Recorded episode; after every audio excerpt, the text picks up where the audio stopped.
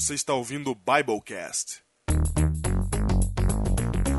Podcast do site confissõespastorais.com.br.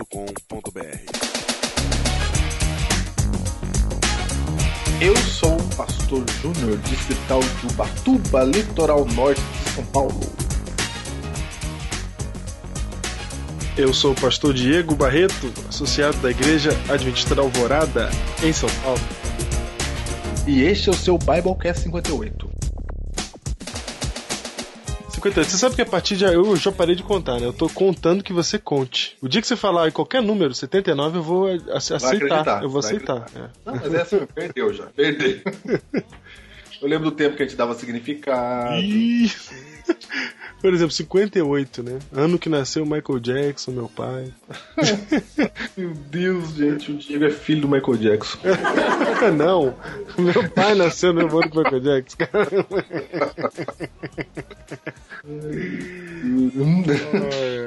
Se você quer ouvir somente o tema, e não quiser ouvir a abertura, e as novidades, pule para 12 minutos e 35 segundos. Estamos de volta e dessa vez com uma abertura rápida, porque o programa hoje, Júnior, o programa hoje É, promete. está cheio de conteúdo, hein? Promete.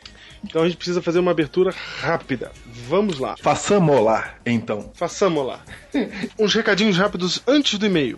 A passagem de tempo do Biblecast de hoje, Júnior, é uma música que está no livro dos recordes. Opa, é a mais tocada do mundo? Não, é a música com o maior número de línguas diferentes numa única letra. A música Amazing Grace sendo cantada em 50 idiomas diferentes. Não, você foi profundo, hein?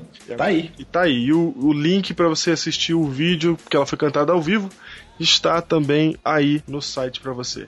Aqueles que fizeram aquisição das camisas e adesivos, preparem-se para recebê-las nesta semana. Foram, estão, foram, estão sendo enviadas? Foram barra, estão sendo enviadas, depende de quando você tá ouvindo isso aí. E, Júnior, não esquecendo do multicast, né? Aqueles meninos travessos. que Ó, eu, eu, eu, eu não- nem, vou, nem vou rir pra não dar ousadia. certo? que fazem um podcast sobre a escola sabatina, portal maranata.blogspot.com. Confira. É isso. E-mail direto pros e-mails. E-mails. Quem começa? Eu começo. Vai.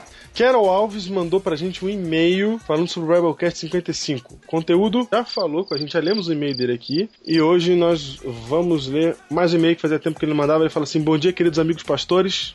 E aí ele lembra, já mandei alguns e-mails pra vocês e cá estou de volta. Muito bem. Os comentários que farei é sobre os casts antigos. Não comento no site porque trabalho num colégio adventista aqui que tem prox e tal, não consigo comentar no site. Pois bem, vamos aos comentários. Biblecast 44, Guerra dos Mundos. Mano, esse cast foi feito pra mim. Bem. E olha a coincidência. Eu ouvi o cast, mas no final eu dei uma cochilada, já que estava escutando deitado na minha cama. Veja, que tem gente que dorme ouvindo Biblecast. Você viu? A gente tem que dar uns gritos no meio. Ninando. Ninando. Voltei o cast alguns minutos e dei outra cochilada. Ó, que miséria. Não conseguindo ouvir o final do cast. Aí não aguentei. Dei um pause na parte que eu parei e fui pra igreja, porque lá tínhamos uma reunião com a equipe da escola sabatina. Mas que coisa sem noção. Tem um irmão da minha igreja, ele, Ah, é, um, ele é um moderno, quase pré-moderno. É. Quem lê entende. Quem ouviu o Biblecast 44. E ele começou a falar como na época dele eram as coisas e que o que acontece agora não é o certo e por aí foi. Como vocês podem imaginar, não aguentei. Quando os ânimos aumentaram, me levantei da minha cadeira e disse em alto e bom som: Tô com medo agora. Tô com medo. Música de suspense. Levantou-se da cadeira e disse em alto e bom som: Feliz sábado pra todo mundo, indo embora. e fecha a porta atrás. E fecha a porta atrás. Ok, cheguei em casa e fui continuar ouvindo o cast. E que, pra minha surpresa, a parte final do cast, o pastor Júnior falou comigo. Ô Júnior, você tá falando com muitas pessoas, Júnior. Ah, Diego, tem que servir pra alguma coisa. Já terceiro e-mail que a gente recebe seguido de alguém que fala que você falou com a pessoa. É mesmo, hein? Ó, você tá profeta, hein? Já pensou? Ó, tem que fazer seu teste de dom. Ok. É mesmo.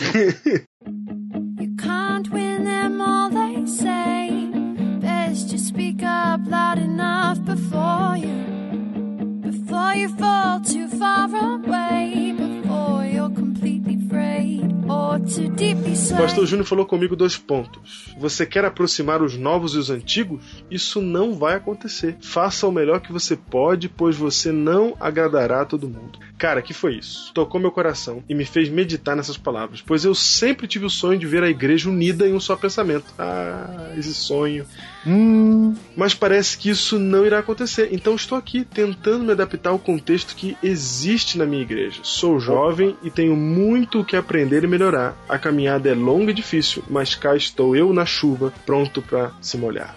Só uma correçãozinha de ideia aqui, Júnior. Ah, Nós não estamos dizendo que a igreja não pode se unir. Nós estamos dizendo que ela não vai se unir do jeito que a gente pensa que ela vai se unir, todo mundo pensando igual. A união dela é Na no verdade- meio da diversidade. Isso, na verdade, o que a gente pregou é a união. É união. Nós somos unidos, embora não precisamos pensar igual e fazer as coisas igual. Exatamente. Portanto, tem os antigos e tem os novos. E, e é assim que a gente vai se unir. Os antigos e os novos. Isso. Esse. E aí, Júnior, ele deixa um outro comentário aqui para os nossos amigos que estão de férias, os nossos queridos amigos que estão comportando Wagner Aguiar e Vinícius Miranda, do Escolhi Ser Pastor. Ser pastor. Ele falou assim: ó, esse próximo comentário é para os nossos companheiros que decidiram não ser mais comuns, os estudantes de teologia Vinícius e Wagner. Para mim é bastante interessante saber um pouquinho mais como é a vida de teologando. Gostei muito da ideia e que ela continue indo pra frente. Deus abençoe vocês. E ah, continuando o comentário, antes eu era uma pessoa comum, pois agora resolvi ser pastor. Diego! Olha aí, pois é, se Deus quiser, farei teologia ano que vem. Vem! Não vou contar minha história porque seria desnecessário, creio eu, mas o Biblecast com certeza contribuiu para essa minha decisão. Lê de novo. O Biblecast com certeza contribuiu para essa minha decisão, Agora seja o que Deus quiser. pois resolvi ser pastor. Só não passei ainda. Mas vai passar. Se chamada de Deus, não se preocupa que vai passar. E às vezes não passa na primeira, não, viu? Isso, Só é. fica firme aí. Se for Deus tá te chamando, vai dar tudo certo. O Evandro, nosso acidentadinho, tentou três vezes. Olha aí. Entrou na terceira. Muito bem. Obrigado, Hugo Oliveira, Planaltina, Distrito Federal. Um abraço para a Planaltina, no Distrito Federal. Adventista que está ouvindo aí da Planaltina, pode ser que eu tenha passado por você quando eu comportei aí no período de teologia. Um abraço à Planaltina, terra do nosso amigo Washington May. O Walshmay, exatamente. Na verdade, pastor Washington Silva. Exatamente. Mais inspirado na dupla de vôlei de praia americana, seu apelido é Walshmay. Vai, Júnior. Vamos lá. E-mail de Vânia Lemos Correia. Olá, pastores. Gostaria que essa semana meu e-mail fosse aquele que motiva vocês a continuarem esse trabalho maravilhoso. Olha aí. E eu disse pra você que ela tinha conseguido, hein? Uhum. Então, vamos lá. Confesso que no começo não gostava muito. Eu ouvia no carro através do Thiago Mota, pois ele estava sempre ouvindo, ouvindo e ouvindo novamente. Olha aí, Thiago Mota, herói firme. Firme. Eu achava que vocês faziam muitas brincadeiras. Eu achava que misturava muito a seriedade da Bíblia com a forma simpática que vocês conversam. Mas um dia eu ouvi um Biblecast inteiro e descobri que a forma que vocês explicavam a Bíblia era exatamente a forma que eu gostava, usando vários conhecimentos teológicos. Muitas vezes tentei ler a Bíblia pela manhã e nunca conseguia. Um dia, dois talvez, mas não por muito tempo. E lia por obrigação. E hoje, ao ouvir os Biblecasts, tantas vezes sinto sede e vontade de levantar e ler a Bíblia, não mais por obrigação. Ai, glória a Deus, maiores alturas. A questão é que, de tanto ouvir a palavra de Deus dessa forma em áudio, fico com os versos na cabeça. E quando isso vai aca- acabando, quero ler a Bíblia, quero ouvir e ler mais. Ah, não, chorei, chorei. Não, eu tô te falando, Diego. Hoje escuto todos os dias, às vezes três ao dia. Já estou no número 24. O Biblecast faz parte da minha motivação para estudar a Bíblia e ficar mais perto de Deus. Parabéns por esse trabalho, parabéns por permitir que Deus use os talentos de vocês para motivar a cada vez mais estudar a palavra de Deus. Obrigada de coração. Eu faço minhas as suas palavras. Vânia Lemos Correia. Valeu, Vânia. Você acabou de estender a vida do Biblecast por mais três episódios. Para, para, com esse meio aí, dá mais uns 10. Não, uns 10, uns 10, tô brincando. 10. Na verdade, O Diego tá realmente em depressão pós-Doublecast. Não, muito legal, muito bom mesmo saber, Júnior, que tá influenciando a vontade de ler a Bíblia. Isso é o que há. Eu troco tudo por isso aí. Olha aí. É legal pra caramba. E agora eu quero, eu quero fazer uma campanha aqui, Júnior. Você que é herói do Biblecast, que divulga o Biblecast, é natural que haja preconceito com o nosso estilo. Eu entendo isso. Então, quando você for divulgar o Biblecast, você entenda também essas pessoas. Que no começo podem achar estranho, como a Vânia aí. Mas ela venceu a barreira, ouviu um inteiro e deu certo pra ela. Que bom. Olha aí que maravilha, hein, Diego? É assim que o povo começa com a gente. E você sabe que a gente não faz isso aqui por causa do podcast. É que a gente é assim mesmo, né? Ah, meu Deus do céu. É assim mesmo, entendeu? Então, é, a gente leva com muita seriedade e ao mesmo tempo intensidade. A intensidade acaba fazendo isso acontecer. Essa semana, por exemplo, tava, tava conversando com uma pessoa pelo telefone e essa pessoa tá meio afastada de Deus, né? Uhum. E eu tava conversando com ela e ela levantou uma bola pra mim. Sabe quando a pessoa põe assim pra você no lugar certinho, só pra você encaixar ali a verdade? Falei, Sei. cara, eu não acredito. Quando eu- essa situação aconteceu, eu sozinho, que nem um maluco, né? Conversando, assim. Você ia comemorar, sabe? Que nem Sei. gol, sabe que nem gol? em silêncio, a pessoa falando no telefone e eu. "Yeah!" Vem, vem, vem, senhor, vem, senhor. Vamos comigo, vamos comigo. Então é assim mesmo, entendeu? Não é que tá forçando nada, tá brincando. A gente leva isso aqui muito a sério. É que é o jeito mesmo de falar. Na verdade, na origem do Biblecast era isso: a conversa entre amigos. Exatamente. Muito bem, o livro de hoje, Diego? O livro de hoje, Júnior. Qual é o livro de hoje? O livro de hoje, Diego, é A Vinda do Consolador de Leroy Frum. Diego, eu vou dizer uma coisa pra você. Este livro aqui é pra você, garimpeiro do Biblecast. É o primeiro livro impossível que a gente mandou pra você. Porque ele está esgotado no Brasil, então você vai encontrar ali algum sebo dessa vida. E nós achamos aí na Casa do Publicador de Portugal. É isso aí. Pede pro Jaime Júnior comprar pra você. Em Portugal tem. Só o Jaime Júnior pode comprar isso lá. É. Que- Vai nos sebos, vai em algum lugar. A Vinda do Consolador, de Leroy Frum. Fala sobre o Espírito Santo. É um livro tremendo. Não, é a base teológica da Igreja Adventista para o Espírito Santo. A gente teve que ler isso no, no- no- na faculdade. Foi. A Vinda do Consolador. É isso. Ok.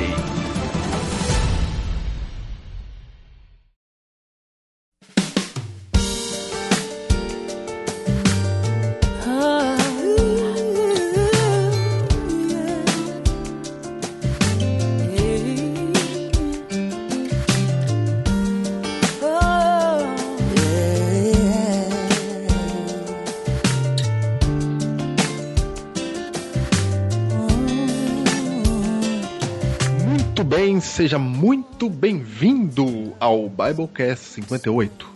Biblecast 58, Júnior, falando sobre um assunto totalmente diferente do último Biblecast, é isso? Não, não é totalmente diferente, não. Tem é tudo a ver, na verdade. tudo a ver, na verdade. É um desmembramento. Semana passada falamos dos dons espirituais no último Biblecast. Portanto, agora falaremos de um dom específico. Por isso, o Biblecast de hoje tem o título Você fala a minha língua? Interrogação. Interrogação. Você sabe que põe a palavra dons e põe a palavra língua e você já tem um Biblecast inteiro, né? Isso mesmo. E é, é o Biblecast de hoje. Finalmente. Biblecast muito pedido aí no passado. Finalmente. Pedido não, peraí, pedido não, cobrado, Cobrado. exigido, Isso. perturbado. Pois, Eis-nos aqui para decifrar o mundo do dom de língua. Diego, por que o dom de línguas merece um Biblecast? Júnior, o dom de línguas merece um Biblecast porque o que nós encontramos hoje é que existem dois tipos de igreja protestante. Opa! Na verdade, se diz que existem até três tipos de igreja protestante. Mas, no nosso caso, só duas divisões já resolvem. Os protestantes se dividem entre os tradicionais e os pentecostais. Ah, eu tô curioso para saber o, o terceiro grupo. São os neopentecostais. Ok. Ok. Quem são os tradicionais, Diego? Os tradicionais são aqueles protestantes que não acreditam ou não vivem uma religião pentecostal. Na verdade, não vive uma igreja pentecostal segundo os parâmetros dos pentecostais. Isso, exatamente, segundo os parâmetros dos pentecostais. né? Isso não quer dizer que eles são que eles não admitem para si a presença do Espírito Santo. Isso, Os tradicionais admitem para si a presença do Espírito Santo. Entretanto, os pentecostais dizem que a presença do Espírito Santo está neles porque há evidências. E as evidências eles mostram principalmente por meio do dom de línguas. Ok. E essa é a igreja pentecostal, é isso? É isso.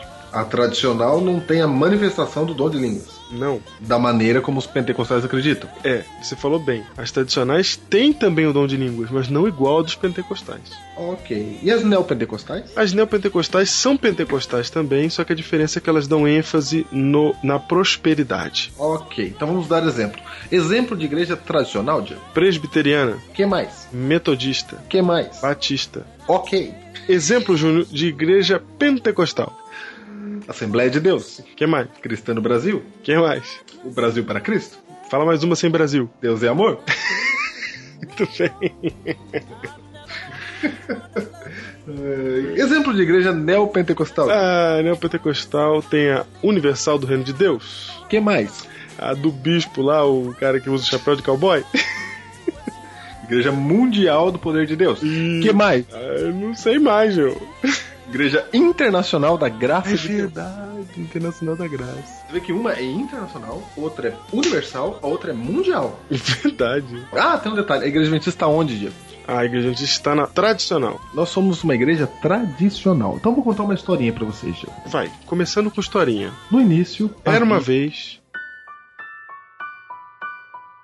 Era uma vez os tradicionais, certo? E vieram ali de Lutero, conhecidos como protestantes, que eles saíram, protestaram contra a igreja católica, ok? Ok. Mas no século XIX, Diego, surgiu uma teologia chamada teologia das fontes, que dá um outro, que dá um outro Biblecast. É. Porque neste período eles queriam provar tudo. A fé foi lançada por terra. Tudo tinha que ter prova, era ciência, etc e tal. Logicamente, as igrejas tradicionais ficaram abaladas, porque os próprios teólogos tradicionais, eles desconstruíram a fé, ok? Ok. evocando uma teologia de prova concreta.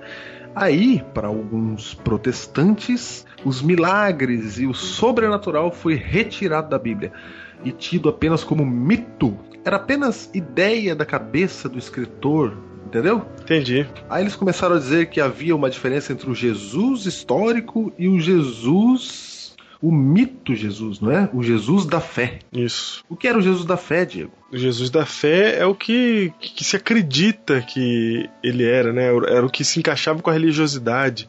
Era o mito. É, o relatado nos evangelhos era o Jesus da fé.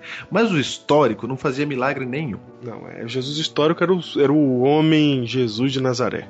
Ok. Aí, Diego, surgiu um camarada chamado Karl Barth. Que nós já mencionamos aqui, inclusive, uma vez. Karl Barth falou assim: já que o Jesus histórico não fez milagres, esquece esse negócio de história, de prova da Bíblia. Esquece, esquece. Chega dessa teologia, joga isso fora. Porque o que importa não é se Jesus existiu ou não, se ele fez ou não fez. O que importa é o que acontece com você quando você estuda a Bíblia. O importa é o que, o que você sente ao estudar a Bíblia, o que a Bíblia faz com você. Então não importa mais as histórias bíblicas, se elas são verdadeiras ou não. O que importa é se você lê a Bíblia e ela transforma a sua vida. O que importa é o sentimento. Surge daí as religiões com ênfase no sentimento. Certo. Que o que importa não é mais ali a, a prova, mas sim o que você sente na igreja. Nasci aí. Até por uma Vai- dificuldade de se discutir academicamente com esses caras, né? Exatamente. Até por uma dificuldade. E, Se e você por fosse falar nisso, a igreja adventista é tradicional, e- ela fica na zona tradicional mesmo na teologia, né? A gente continua discutindo com esses caras. E sempre discutimos. Surgem então as igrejas com ênfase no sentimento, onde o culto é mais barulhento, porque você tem que sentir as coisas. Não, não, não, não diria barulhento, é mais, digamos assim, reverberante.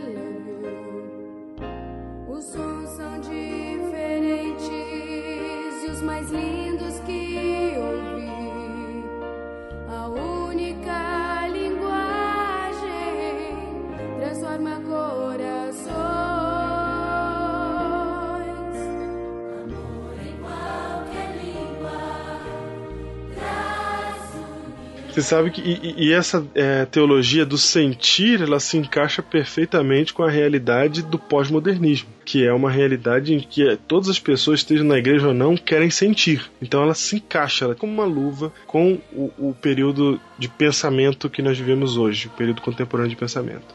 Então, as pessoas passaram aí na igreja para sentir as coisas e não para estudar acerca de Cristo. Neste interim, surgem as igrejas pentecostais dizendo que ao receber o batismo com o Espírito Santo, você automaticamente tem que manifestar o dom de línguas, que segundo eles é o dom que você de você falar dira- diretamente com Deus, é uma oração tão consagrada a Deus que é como se você entrasse num transe, digamos assim, e você não fala mais com suas próprias palavras. O Espírito ora por você e você fala uma língua que ninguém entende, uma língua estranha. Isso. Esse dom, quando você fala uma língua estranha, esse dom então é prova de que você tem o Espírito Santo na sua vida. Por isso, estamos aqui, Diego, realizando este Biblecast sobre o dom de línguas. Esse será um Biblecast tratado com todo carinho e respeito. Entretanto, é um tema polêmico, porque é um daqueles momentos em que você percebe que não é possível que hajam tantas religiões no cristianismo, porque elas afirmam coisas diferentes. Não é possível que todas sejam verdade, que todas falem a verdade, porque elas afirmam coisas dife- diferentes, portanto,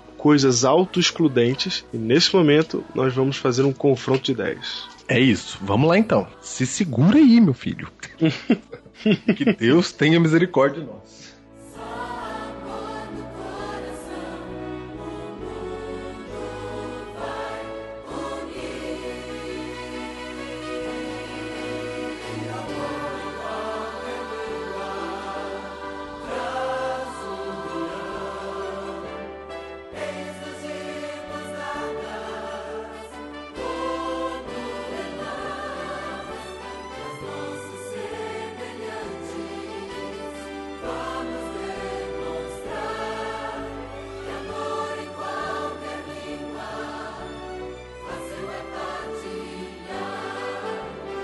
Lá então. Diego, é o seguinte: no Biblecast anterior nós diz, diz- nós lemos na Bíblia que um dom específico, porque o dom de línguas, ele é ou não é um dom do Espírito Santo, Diego? O dom de línguas é do Espírito Santo. Você acredita no dom de línguas? Eu acredito. Eu também acredito no dom de línguas. Olha que coisa interessante. Olha aí. Opa, mas nós não somos tradicionais, Júnior? Somos tradicionais e acreditamos no, no dom de línguas é bíblico, Diego, não tem jeito. Então, vai, me mostra na Bíblia isso. Então vamos lá. Antes, só para lembrar, semana passada nós falamos, se você está lendo de forma ouvindo de forma aleatória esse Biblecast, você ouça o 57, tá? É verdade, não dá pra vir pra esse sem passar por aquele. Isso. Nós dissemos que um dom não pode ser exigido de todas as pessoas.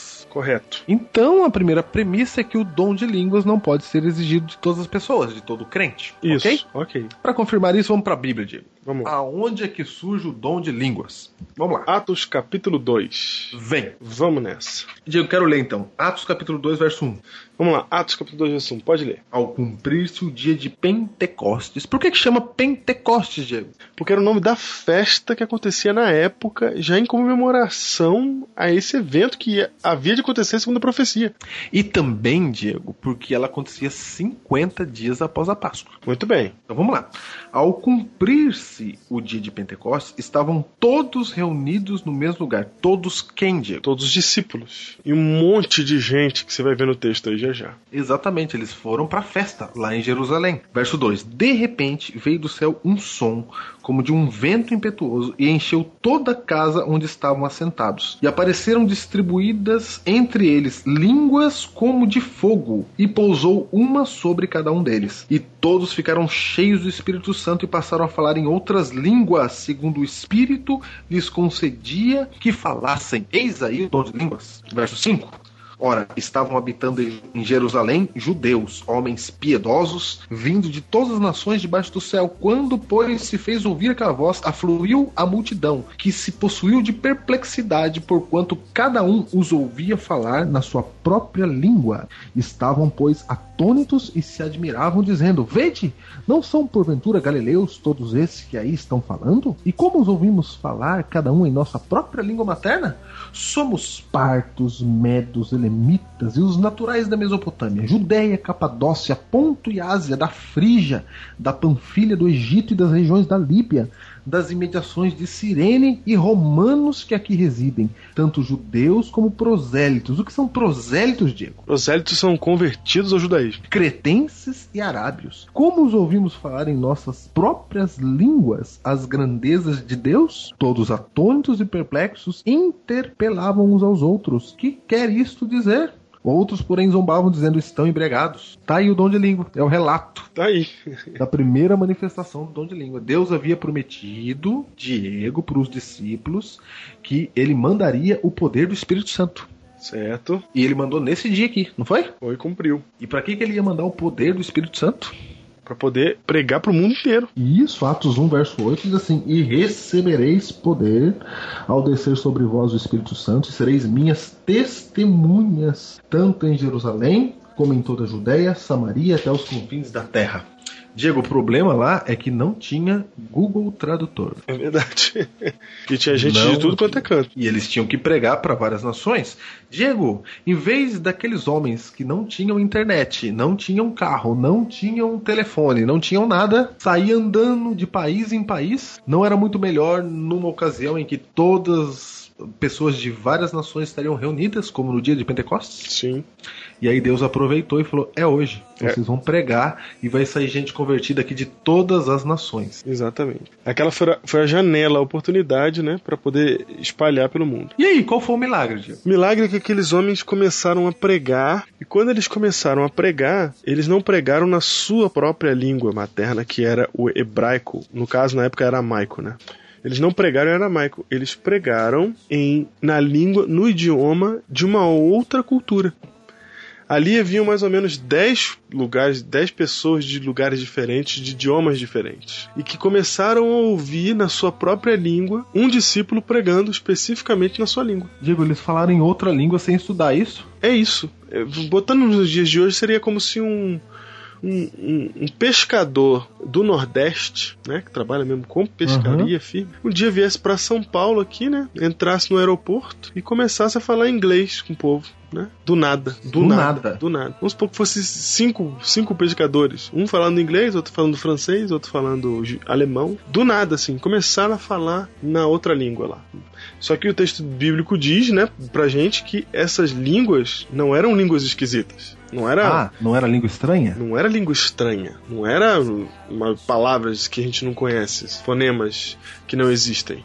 Era uma língua, um idioma que existia no mundo, de uma nação específica. Ok. Ok? Mas eu tenho uma Ok, pergunta pra você. Júnior. Então como é que Hum. o povo olhou pra eles e falou assim: esse povo tá bêbado? Qual é que é essa história? Não, Diego, mas nem todo mundo entende todas as línguas. Ok? Se você tava na plateia errada, você vai falar, tá louco. Sim, eu sei. E aí você tá vendo todo mundo ali é, fala a sua própria língua. E de repente você vê aqueles homens que só falavam tua língua, que era o português, começar a falar em outro idioma, você não reconhece os fonemas de outro idioma assim, né? Ainda mais naquela época. Hoje em dia você até, hoje em dia você até consegue. Por exemplo, inglês, alemão, francês são todos reconhecíveis. Mas vai lá para aquela área da Ásia lá, você entende o- se você consegue discernir que língua o indivíduo tá falando. É isso mesmo. Olha aí, não dá pra saber. Não dá pra saber. Então eles viram aqueles caras comuns que eles viam sempre, de repente falando embolado.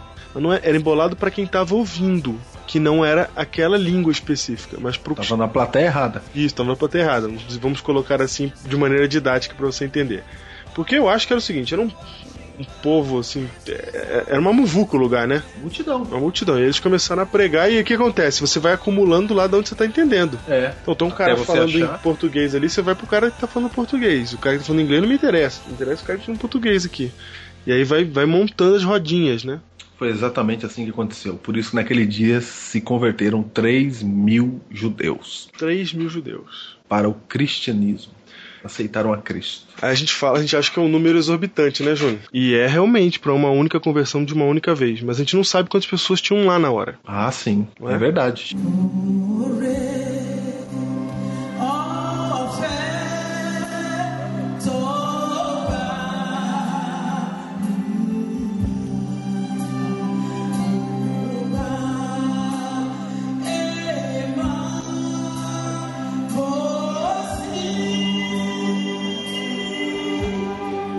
Diego, então, levando-se em consideração que o dom de línguas manifestado em Atos capítulo 2 é o dom de falar em outros idiomas, Diego, me explica Atos capítulo 10, verso 44. Diz assim, ó.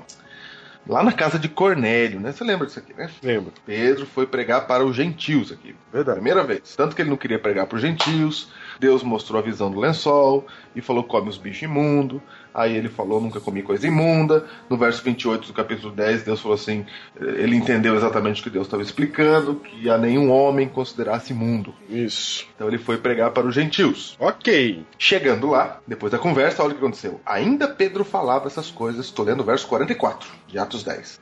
Ainda Pedro falava essas coisas quando caiu o Espírito Santo sobre todos que ouviam a palavra. Certo. E os fiéis que eram da circuncisão, que vieram com Pedro, admiraram-se, porque também sobre os gentios foi derramado o dom do Espírito Santo, pois os ouviam falar em línguas e engrandecendo a Deus. Então perguntou Pedro: Porventura pode alguém recusar a água para que não sejam batizados estes que, assim como nós, receberam o Espírito Santo?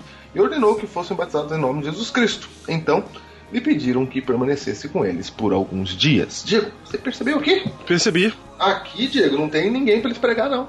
Certo. Aqui não. Aqui não tem negócio de gente que fala outra língua ali. Aqui eles estavam lá, todo mundo falava a mesma língua. Todo mundo falava a mesma língua e de repente apareceu aqui o dom de línguas. Certo. Vou para outro texto, tá? Vai. Atos 19.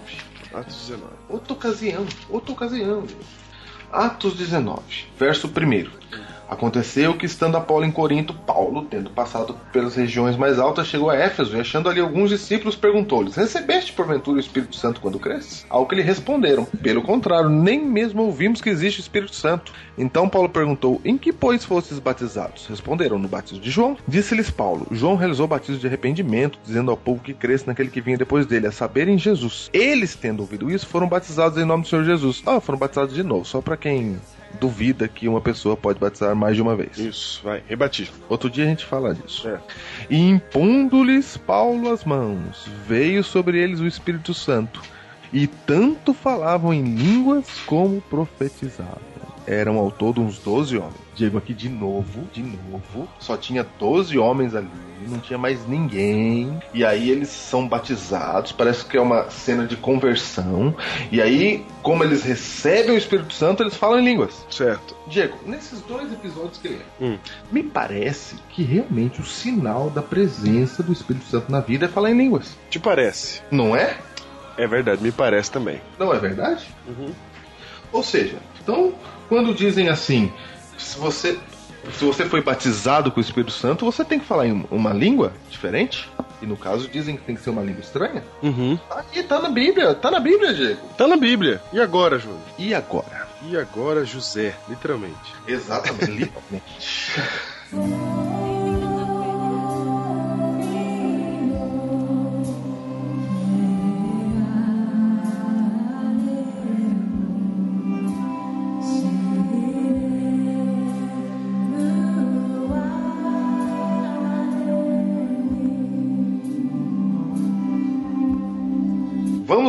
isso, Diego. Vamos, vamos lá. Vamos lá. Muito bem.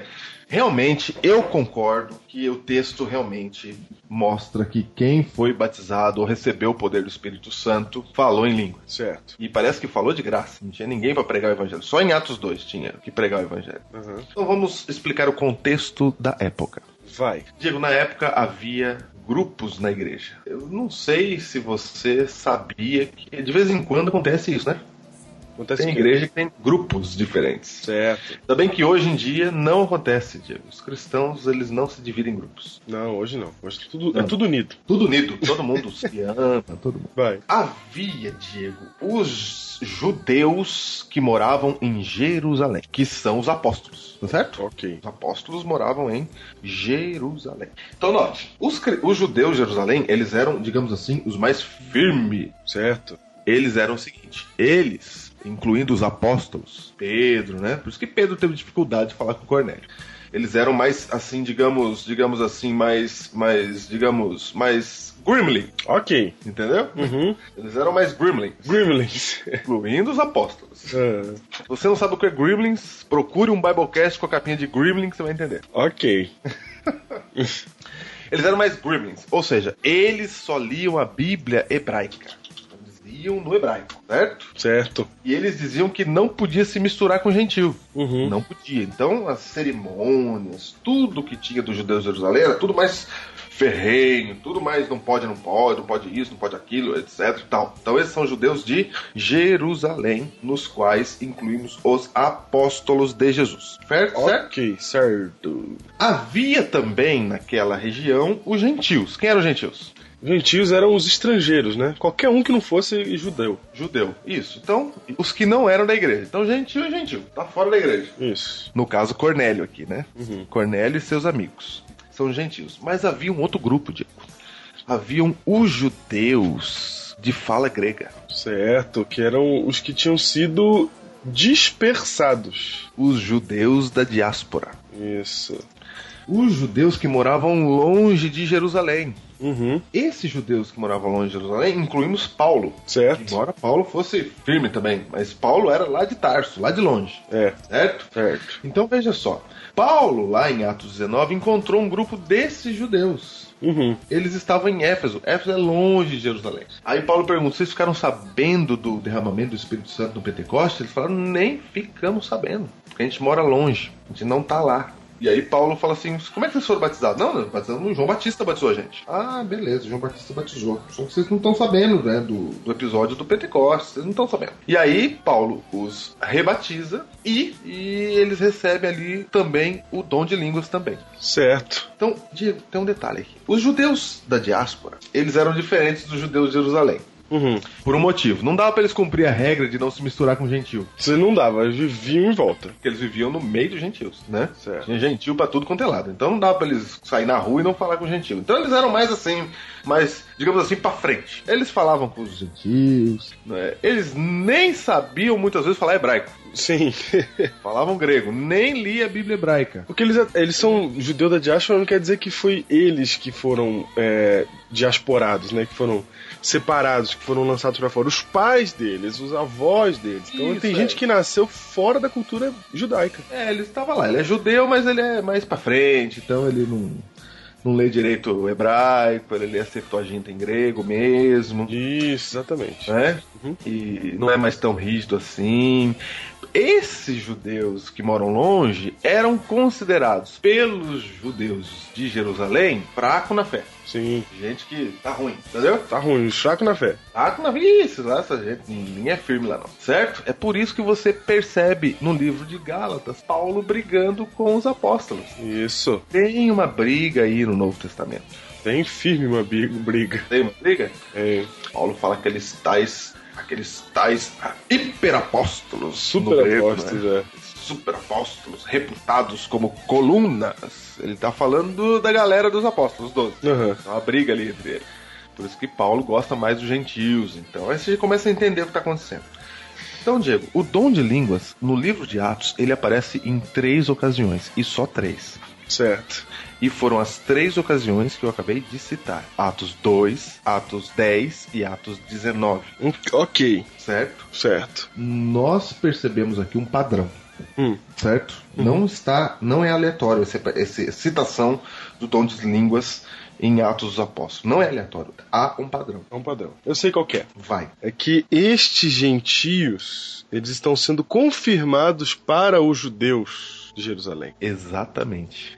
Diego, se o dom de línguas caísse só em Jerusalém, em Atos 2, sabe o que, que ia acontecer? Eles iam ter certeza de que eles eram os caras como eles já imaginavam. Como eles já achavam que é. Aí nunca mais ia pregar para gentil e os judeus que moram longe iam ser excomungados. Certo. Com essa expressão excomungado? Conheço. Muito bem. Lançados pra fora da igreja. Isso mesmo. Então o que que Deus faz? Deus mostra pro judeu de Jerusalém e fala assim: baixa a tua bola, filho, que tem mais sete mil que me amam. Certo. Por isso a dificuldade de Pedro de pregar para Cornélio, porque Pedro, Pedro é, é, é não, Ele, não ju- fala com gentil, ele não, não fala de jeito nenhum. Judeu circuncidado mesmo. Isso, não fala e acabou. Aí Pedro Deus era um dar uma- gremlin do caramba, essa é a verdade. Era, era, era. Era. Era. Deus teve que mudar ele e ele mudou. Mudou, mudou. né? Então em Atos 10, ou seja, ali há, digamos assim, vou usar uma expressão aqui só para didática, entendeu?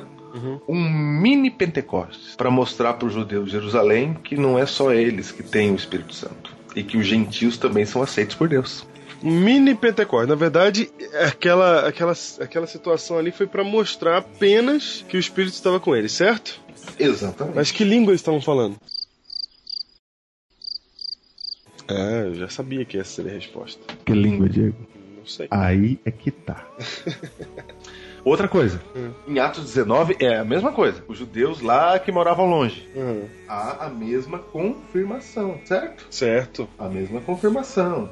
Ou seja, primeira confirmação para eles lá pros 12, lá de, de. Engraçado que era 12, né? Parece que Deus faz de propósito. Parece, é 12. não é? Não, tem um outro detalhe, Diego. A briga era tão assim ferrenha que os judeus de Jerusalém não se importavam com os outros. Em Atos capítulo 6 tem que ser escolhidos lá os que nós chamamos de diáconos, né? certo. que foram apóstolos para os judeus, os outros judeus, de longe. Então, olha só, lá em Atos 19 acontece a mesma coisa, um mini Pentecostes para mostrar para Paulo ou para mostrar para aqueles caras lá que o Espírito Santo havia chegado e que Deus também os aceitava como membro da família de Deus no céu. Perfeito. Então, os- o, o dom de línguas em Atos dos Apóstolos, ele não ocorre, ele não ocorre aleatoriamente, não. Se você ver o contexto da história, ele acontece com três grupos muito específicos. São judeus de Jerusalém, judeus da diáspora e gentios. Ok. É, é como se Deus esquecesse de um desses grupos, ia dar uma briga, ela ia rachar. Deus falou, não, todos vocês eu aceito. É isso, E tem mais uma coisa. No contexto do Pentecostes, os poderes que o Espírito Santo estavam conferindo, eles eram muito claros para que ficasse claro que havia poderes. É, mais ou menos assim, ó. É, no momento do Pentecostes, que é quando é a primeira chuva, certo? É a primeira chuva. Ah, é, nós vamos ter uma outra igual no fim dos tempos, mas quando ocorre essa primeira chuva, o Espírito Santo tem que deixar muito claro que ele está conferindo poderes. Porque senão, Júnior, não, não tinha Paulo ainda escrevendo todos os nomes dos dons que existiam, entendeu? Não tinha, não tinha conhecimento do Espírito Santo, número um, número dois, não tinha conhecimento do que ele podia fazer. Então o Espírito Santo ele chega é, fazendo, fazendo estadalhaço mesmo, fazendo, fazendo vento voar, línguas de fogo descendo do céu e, e é- era, era uma representação muito clara do que, de que ele estava conferindo poder àquelas pessoas. Pode ver que no texto de Atos 19 eles não só falaram em línguas, como também profetizaram. Aham. Entendeu? Ok. Que é um dom difícil. O dom de profecia é o dom mais difícil que tem de sair. Mas naquela época dava a torto e a direito. Por quê?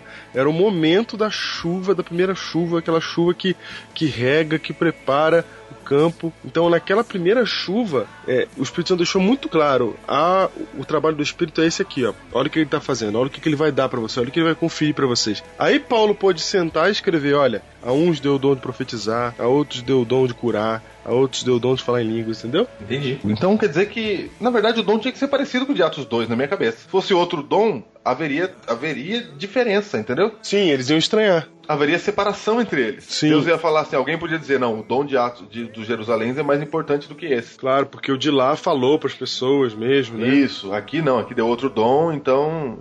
Ia, Deus tinha que dar o mesmo dom para os três grupos. Exatamente. Se fosse um dom. falou assim, ó, gente, é isso. Eu tô dizendo que vocês estão juntos. Tanto que hoje em dia existe isso, né? não existe essa diferenciação, porque os tradicionais olham para os pentecostais e dizem: esse dom a gente não reconhece. Isso. Então, É isso se esse dom de Atos 10 10 e Atos 19 fosse um dom diferente do dom de Atos 2, não ia resolver o problema, ia causar outro. Não, ia causar mais problema ainda. Tinha que ser o mesmo dom, não tem jeito. Não tem jeito. Mas aí, o jeito que. o- sa- sabe o que acontece hoje, gente? E isso é muito importante pra gente entender o texto bíblico. Primeiro, você tem que tirar da sua cabeça todo o contexto que você tem hoje. Quando a gente fala em dom de línguas, pra qualquer pessoa que nasceu a partir de 1890 pra cá, a gente entende que tá se falando de esse dom de língua, de falar e dentro da igreja que a gente vê as pessoas falando de uma língua estranha. Mas se você ler o texto bíblico do dia que ele foi escrito até 1780, não tem como você concluir isso, porque não tinha esse conhecimento de língua estranha. Não, não tinha. Não era comum, não era cultural. Então hoje a gente chega com a nossa cabeça cheia dessa cultura, e aí a gente lê o texto e, e pensa que ele tá falando daquilo que a gente entende, que a gente sabe a partir de hoje, da nossa realidade, do nosso contemporâneo. Olha aí. Então, se você ler a Bíblia de 1700, eu tô dando uma margem grande de erro aí, até o dia que ela foi escrita, no, o Novo Testamento pelo menos, não se tem essa cultura, não se espera que essa língua que eles estejam falando seja uma língua estranha. Não se espera isso. É uma, é uma coisa que surgiu recentemente nos últimos 200 anos. Então, quando o, o autor escreveu o texto, ele não estava preocupado se alguém entender errado a língua ali que ele está descrevendo. Ele já explicou em Atos 2 o que que é o falar em línguas. Pronto. Acabou, próximo, entendeu? Ele não tem essa consciência de que 1700 anos depois o pessoal vai achar que falar em língua é uma língua estranha que você vai, você vai falando, entendeu? Então, na minha opinião, não, não- a gente não pode fechar é, esse tema exegeticamente, dizer que é isso e tal. Mas, na minha opinião, o que ocorre em Atos 10 e Atos 19 é, de alguma maneira, relacionado com o que aconteceu em Atos 2. Não, porque Atos 2 é que dá o padrão, é ele que explica. Sim. Os outros dois não estão explicando, só estão dizendo pronto, falou em línguas. E, exatamente, o Atos 2 ele põe no contexto. O que que é falar em línguas? É isso aqui, ó. Pá. É isso aqui, não precisa explicar de novo. Então eu não tenho, eu não tenho nenhuma referência em Atos dos Apóstolos para pensar de outro jeito. Não tem, exato. Não tem. Pra você achar que é língua estranha, você tem que vir com essa ideia de língua estranha na cabeça. Se você mostra isso aí pra Blaise Isso. Pascal lá em 1600, ele vai, ele vai falar, ele, ele entende Atos 2, caramba. É, porque não tem outra coisa, outra citação em Atos. Não tem, não tá diferente. Não tá, você não vê nenhum apóstolo falando língua estranha. Não, é? não, não, não, não tá, não tá escrito, entendeu? Uhum. Que é uma língua que ninguém entende, etc e tal. Não tá escrito. Então, olha só, concluímos até aqui. Atos dos Apóstolos, capítulo 2, é o padrão. Lá tá explicado como é que aconteceu, não é? Isso. Lá tá explicado como é que aconteceu. E depois os, os outras manifestações de dom de línguas no livro de Atos, que é capítulo 10 e 19, só é citado, então eu tenho, eu preciso entender que é o mesmo que aconteceu em Atos capítulo 2. Uhum. Ok? Eu não Ok. tenho, não tem outro jeito. Então, concluímos que em Atos dos Apóstolos, o dom de línguas é o de Atos 2, de falar outros idiomas. Não tem como concluir outra coisa. Uhum. Pronto. Até porque você vai explicar como é que funciona o, o, o falar em línguas de um jeito e não vai explicar do outro, só vai citar. É, ué. Entendeu? Olha, olha que absurdo. Tem dois tipos de falar em línguas. Tem o falar em língua de que você aprende outro idioma e tem o que você fala em língua estranha. Aí os autores bíblicos falam assim, ó, vamos explicar o que fala de outro idioma e o de língua estranha a gente só cita. Nem explica nada. É.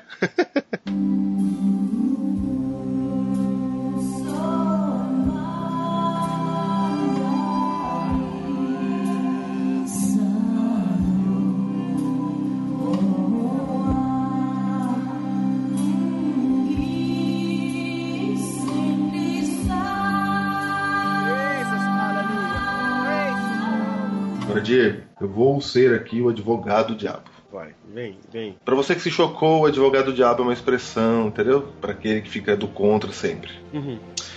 Diego, por favor, explica pra mim 1 Coríntios 14. Aí sim, aí vem. Bora Você sabe ver. que 1 Coríntios 14, na primeira lida, ela é o complicador geral. É isso mesmo. Na segunda lida, ela é esclarecedor final. Vamos ver. Você sabe que 1 Coríntios, então, é o texto utilizado pelas igrejas pentecostais para defender o dom de línguas, e de língua estranha, certo?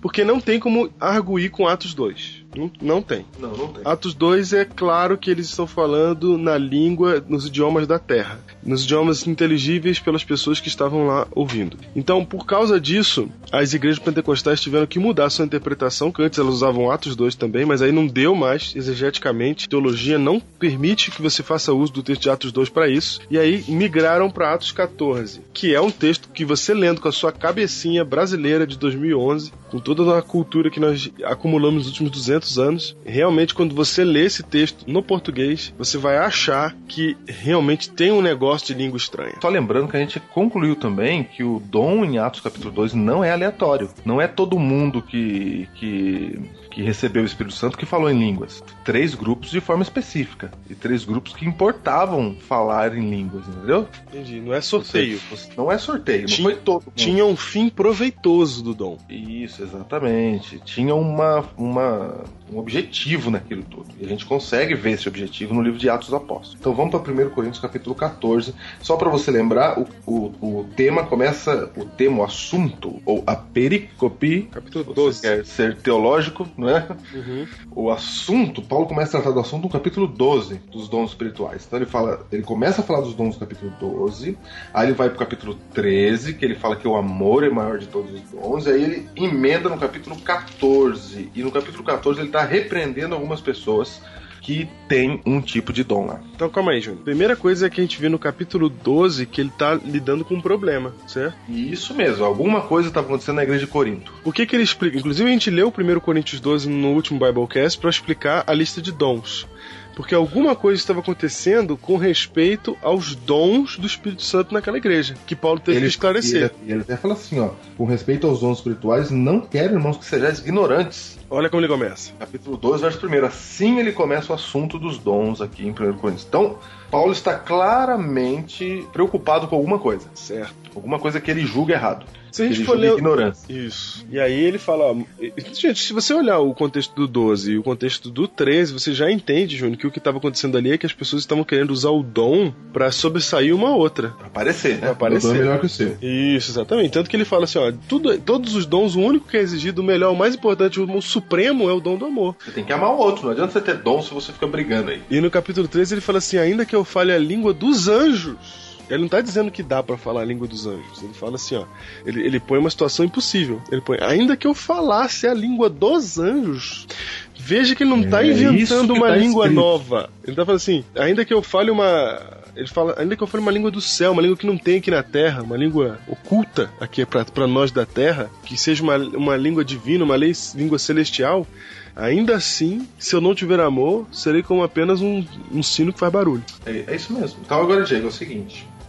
É, o, a língua dos anjos, algumas pessoas acham que o, o dom de línguas é uma língua, a língua dos anjos, né? Uma língua que ninguém entende. Isso. Só que como você acabou de dizer, isso é uma figura de linguagem de Paulo. Paulo não está dizendo que existe uma língua diferente dos anjos. Porque o que eu tenho na Bíblia é o anjo vindo e falando com Maria, não é? Isso, em hebraico, aramaico. E ele fala com Maria, porque senão ia ter que ter um capítulo na Bíblia, a angústia de Maria, porque não entendeu o que o anjo falou.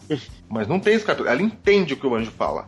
Então toda vez que um anjo fala na Bíblia, ele fala a língua de quem está ouvindo. Isso. Agora, essa ideia de que tem uma língua dos anjos, Paulo tá fazendo uma. uma pode ser até que tenha. Ele tá, ele tá dizendo assim, ó, mesmo que haja essa língua, entendeu? Mesmo que alguém pudesse falar, ele não- e ninguém pode. Ele tá, ele tá citando uma situação absurda. Isso mesmo. Então é disso que ele tá falando. Então vamos lá, Diego. Eu vou ler aqui o 1 Coríntios 14. Você que é doutor nesse assunto, você vai destrinchando aí, tá? Eu sou doutor, vem com essa. Vai. Vamos lá. Segui o amor e procurai com zelo os dons espirituais. Estou lendo o 14, tá? Agora ele fala, mas principalmente que profetizeis. Opa, Opa. agora olha o que ele diz. Pois quem fala em outra língua não fala a homens, senão a Deus. Visto que ninguém o entende, mas em espírito fala mistérios. Ah, Diego, tá dizendo aqui, ele tá bravo, entendeu? Certo. Uma coisa é certa, ele tá bravo.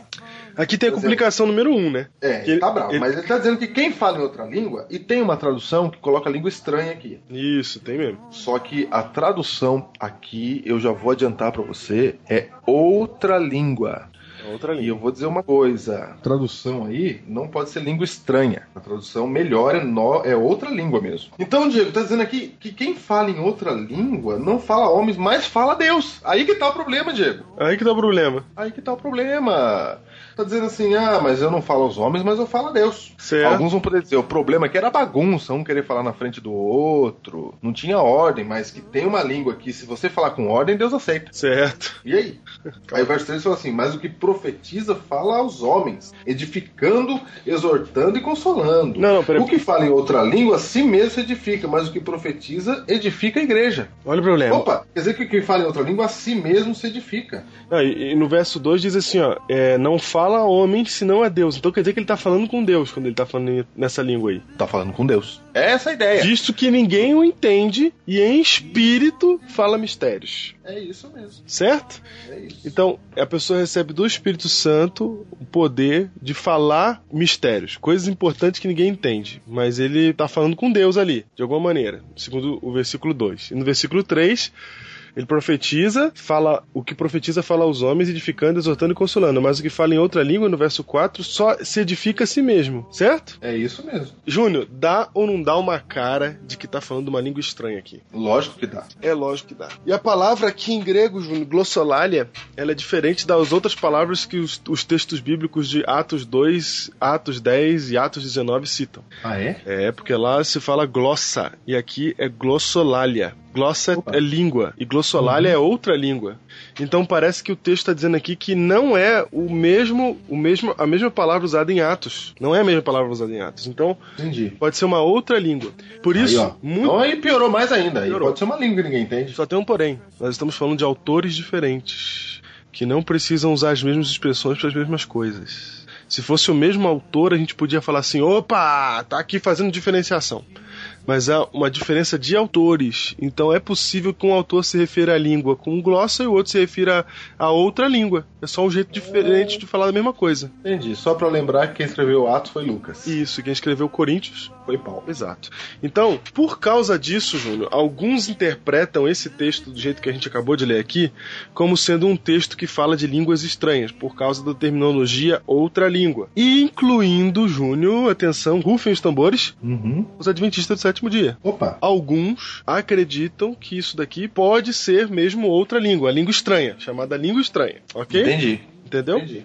Então, por que, que ele está dizendo isso para vocês? Já estamos informando para vocês que na teologia não há consenso a respeito desse texto de nenhum dos lados. Ok. E a gente está explicando tudo para vocês, até o fato de que as palavras são diferentes, mas os autores também são diferentes para você entender como- qual é o tamanho dessa confusão. Uhum. Então, 1 Não é- Coríntios 14 é um texto de difícil, difícil, exatamente por causa dessa questão. Porque quando a gente lê ele no português, na nossa cultura, parece indicar uma língua estranha. Se a gente faz uma análise no texto, não dá para concluir nada, porque é outro autor e ele está usando uma terminologia diferente. Então, alguns acham que isso está se referindo a uma outra língua, mas eu acho, a minha explicação para esse texto é outra, Júnior. Vamos continuar lendo que a gente vai entender. Vai. Então, até aqui o que a gente. Posso falar outra explicação, então? Pode. Você falou disso? Vai, vai. Atenção para a explicação. Começa agora a explicação para 1 Coríntios capítulo 14. Vai. Há uma seguinte abordagem. Há uma diferença aí na expressão outra língua para outras línguas. Em, em Atos capítulo 14, em, em 1 Coríntios 14. Uhum. Então, Que você só vê no original. não, você vê aí na tradução mesmo. É? Singular e plural. É, você vê aí na tradução. Ah, é verdade, é verdade. Ora ele fala outra língua, ora ele fala outras línguas. Essa diferença do grego, ela é representada pelo tradutor da Bíblia dessa maneira. Isso, singular e plural. Isso. E tem um detalhe: toda vez que ele fala singular, outra língua, que está no verso 2 a 4, 7 a 17 e de 26 a 36, ele fala de forma negativa. Ele está repreendendo. De alguma forma, entendeu? Entendi. Mesmo que ele tá falando fala somente a Deus, entendeu? Entendi. Mas o tom dele é de repreensão. Sim. Ele não tá gostando Ok. de- dessa, desse tipo de língua. Então vamos Já- supor, vamos supor então, para ficar claro, para didaticamente, que o, o que o texto está dizendo é realmente de uma outra língua como se vê hoje nas igrejas pentecostais. Isso. Vamos, vamos fazer duas interpretações do texto, não é melhor, Júnior? Tá bom? Então vamos lá. Primeira interpretação: o autor está falando de línguas estranhas. Vai. Muito bem. Se ele está falando de línguas estranhas, ele está dizendo assim, ó, gente, vocês até acham que fala com Deus, vocês até, vocês até acham que edificam, né? Pode ser até que edifique, mas eu não tô gostando disso. Ele tá mandando parar. Uhum. Quando ele fala outra língua no singular, é no verso 2 a 4, 7 a 17. Vai lendo, vai lendo, lê 16 a tudo aí, meu. 36. É muita coisa. Não, lê. É grande. Não é, Júnior. Lê. Tá bom. 2 a 4. Ó, pois quem fala em outra língua tá no singular. não fala a homens, senão a Deus, visto que ninguém o entende, e em espírito fala mistérios. Mas o que profetiza fala aos homens, edificando, exortando e consolando. E o que fala em outra língua, a si mesmo se edifica, mas o que profetiza, edifica a igreja. Ou seja, ele está contra o, do, o outra língua aqui. Sim, ele tá contra. Entendeu? Ele está contra. Porque estava havendo mau uso dessa outra língua, se é que ela existe, em Coríntio. Tá contra. Quando fala um singular, tá contra. É de 7 a 17. Vamos lá. Ele tá contra de novo e tá no singular. Ó. É assim que instrumentos inanimados, como a flauta ou a cítara, quando emitem sons, se não os derem bem distintos, como se reconhecerá o que se toca na flauta ou cítara? Pois também se a trombeta der o som incerto, quem se preparará para a batalha? Assim vós, se com a língua não disserdes palavra compreensível, como se entenderá o que dizeis? Ele tá contra, Diego. Uhum. Tá mandando parar, né? Tá. Por que estareis como se falasse ao ar? Há, sem dúvida, muitos tipos de voz no mundo, nenhum deles, contudo, sem sentido. Se eu, pois, Opa, ignorar... opa. Não, ele tá contra. Você sabe que essa palavra vozes aí, ela é traduzida para línguas, tá? É, Olha aí, é, na verdade, tá falando assim: há, muitas, há muitos idiomas no mundo, mas contudo, nenhum deles é sem sentido. É isso, olha aí, ó. Ó, se eu, pois, ignorar a significação da voz, você Do- falou que pode ser do idioma. né, do idioma, Uhum. serei estrangeiro para aquele que fala. Olha, é isso mesmo, é outro idioma. E ele estrangeiro para mim. Viu? Assim também vós, visto que desejais dons espirituais, procurai progredir para a edificação da igreja, pelo que o que fala em outra língua singular deve orar para que a possa interpretar. Ele está contra. Uhum. Porque se eu orar em outra língua, meu espírito ora de fato, mas minha mente fica infrutífera. Que farei, pois? Orarei com o espírito, mas também orarei com a mente. Cantarei com o espírito, mas também cantarei com a mente. E se tu bendisseres apenas em espírito, como dirá o indouto ou visitante, né, o que não conhece? O amém depois da tua ação de graça? Visto que não entende o que dizes? Olha que coisa. Olha. Porque tu, de fato, dá bem as graças, mas o outro não é edificado. Até aí, percebeu? Entendi. Mais um. Agora, 26 a 36, ele também está contra. É repreensão. E ali parece língua no singular. Aí veja só. Que fazer, pois, irmãos? Verso 26. Quando vos reunis, um tem salmo, outro doutrina, este traz revelação, aquele outra língua, outra ainda interpretação, seja tudo feito para edificação. No caso de alguém falar em outra língua, aí está no singular. Uhum. Por isso está dizendo que pode ser a outra língua lá, né? Sim, exato. Estranha, estranha. É. Que não seja mais do que dois ou quanto muito três, e isso sucessivamente, e haja quem interprete. Mas não havendo intérprete, fique calado na igreja, falando consigo mesmo e com Deus. Aqui pode parecer também que ele está falando assim, ó, duvido quem interpreta isso. Sim, existe uma teoria, um- existe um grupo de teólogos que acha que ele tá sendo irônico aí. É, ele fala, duvido. Põe o intérprete aí. Se alguém interpretar, pode continuar. Exato. é. Se não, tira. É, é como se Paulo estivesse dizendo assim, ó, não tem interpretação, então não vai, isso aí não vai pra frente. Por que, que tem gente que, que acha que ele tá sendo irônico aí? Porque ele tá descendo sarrafo nesse tipo de. de- Ele tá, é, ele tá irônico, ele tá contra. ele tá contra. né? Ó, tratando-se de profetas, fale apenas dois ou três e outros julguem. Percebeu? Esse outro julga, ele fala, ele- alguém tem que olhar para ver está dando para entender isso aí. Uhum. Se porém vier revelação, a outra em que esteja sentado, cale-se o primeiro. Porque todos podereis profetizar um após o outro, para todos aprenderem e serem consolados. Os espíritos dos profetas estão sujeitos aos próprios profetas, porque Deus não é de confusão e sim de paz, como em todas as igrejas dos santos. Então, até o 33, Paulo cita outra língua no singular, mas ele cita repreendendo. Ele não gosta dessa outra língua. Ele está mandando parar. Ele tá mandando parar. E às vezes que ele até fala assim, ó, ora de fato, fala com Deus, parece que ele tá pegando o argumento do povo que tá a favor disso. Certo. Não é? Ele tá dizendo, embora você diga que isso aconteça, eu tô falando assim, põe um intérprete pra ver. Uhum. Porque tem muitas línguas no mundo, nenhuma sem interpretação. O que, que tá acontecendo aqui? Ele tá mandando parar. Agora, Diego, toda vez que ele usa a expressão outras línguas no plural, ele fala de forma positiva. Isso. Vamos voltar, vamos ver. Vai lá. Versos 5 e 6. Tá no plural, ó. Ó, na verdade, então no começo eu falei que Paulo usa glossolalia, que é uma terminologia diferente, para falar dessa outra língua.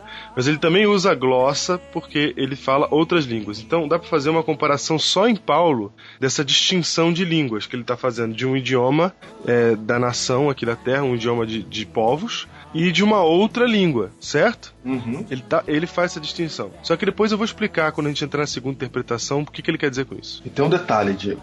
Ele não usa outra língua e outras línguas de forma aleatória. Não, ele sabe o que ele tá fazendo. Tem um padrão. Tem um então, padrão. toda vez que ele fala outra língua no singular, é negativo. Uhum. Ele tá mandando parar. Agora, olha só quando ele fala no plural. Olha só como ele diz. Verso 5 e 6. Eu quisera que vós todos falassem outras línguas, no plural. Olha só que legal. Uhum. Agora ele tá falando no positivo. Muito mais, porém, que profetizeis. Peraí, aí ele fala, eu quisera que vós todos falassem em outras línguas. Agora ele fala no positivo, né? Isso, agora ele falou. Eu queria que vocês falassem. Eu queria. É? Eu Eu queria queria. que vocês falassem. Que, vai, aí você vai- você vai entender o que, que são essas outras línguas, vai. Isso mesmo. Porém que profetizeis, pois quem profetiza é superior ao que fala em outras línguas, salvo se as interpretar, para que a igreja não rece para que a igreja receba edificação. Verso 6. Agora, porém, irmãos, se eu for ter convosco falando em outras línguas, aí ele está dizendo que ele também falava, Uhum. em que vos aproveitarei se não se vos não falar por meio de revelação, ou de ciência, ou de profecia, ou de doutrina. O que, que vai adiantar eu falar se eu não estou imbuído do Espírito Santo para trazer uma coisa é, para alimentar vocês espiritualmente, né? Isso mesmo.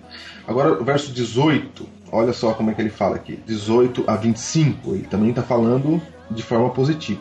Dou graças a Deus porque falo em outras línguas mais do que todos vós. Opa, poliglota. fala, é.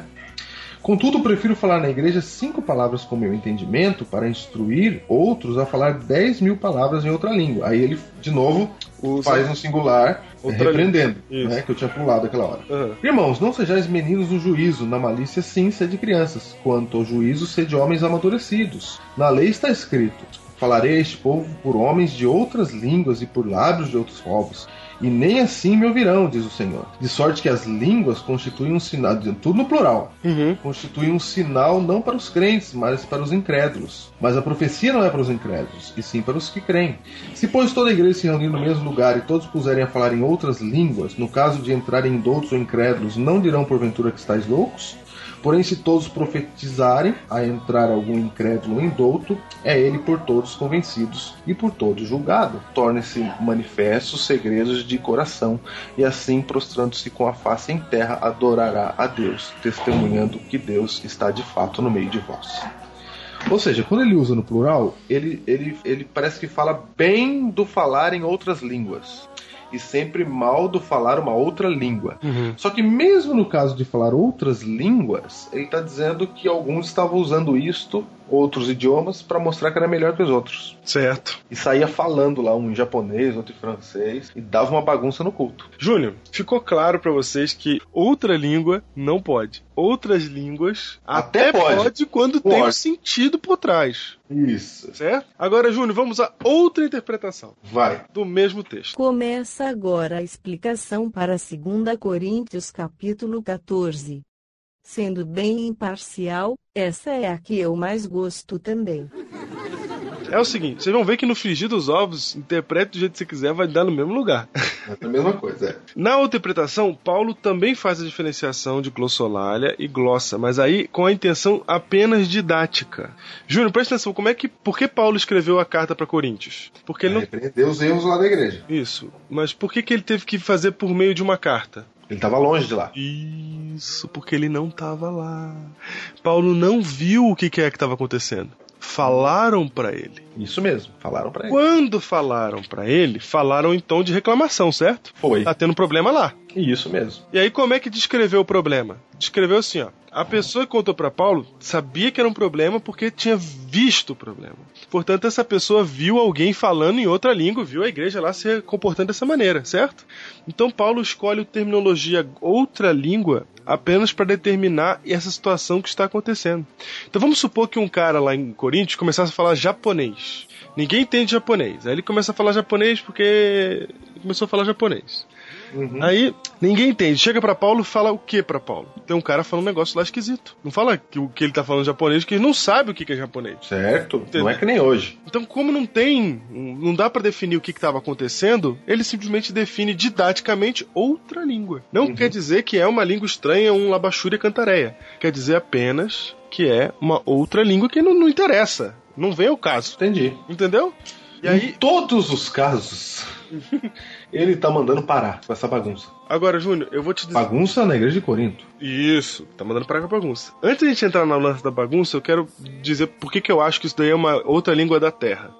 Primeiro porque ele faz comparação com outra língua da Terra. No verso 18 ele fala, eu também sei falar um monte de língua e nem por isso eu uso isso na igreja, certo? Certo? Segundo, que ele fala assim: Eu queria que todos vocês falassem outras línguas. Ele fala que isso é um desejo dele. Ah, se Paulo pudesse escolher, ele fazia com que todo mundo ali falasse outros idiomas. Ou seja, nem todo mundo tava falando. Mas Exatamente. alguns sim. Exatamente. E olha o verso 21. Pra mim, o verso 21 é o mais esclarecedor, Júnior. Hum. Verso 21 diz assim, ó. É... Verso 21 é a citação do Antigo Testamento. Fala assim, ó.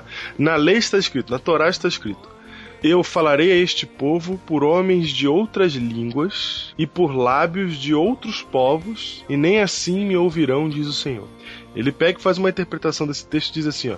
De sorte que as línguas constituem um sinal não para os crentes, Júnior. Júnior, o falar em outras línguas, o dom do Espírito Santo de falar em outras línguas, não é para os crentes Meu Deus do céu. Então, algumas coisas tá clara. mas para os incrédulos. Agora eu te pergunto, Júnior, se tem um cara na igreja falando em outra língua, uma língua estranha, um, uma- um negócio lá que sai da cabeça dele, que vem do céu, o que que isso vai ajudar o incrédulo? O quê? O que? Ah, o Paulo até fala assim: não dirão que, que você tá louco? Exatamente.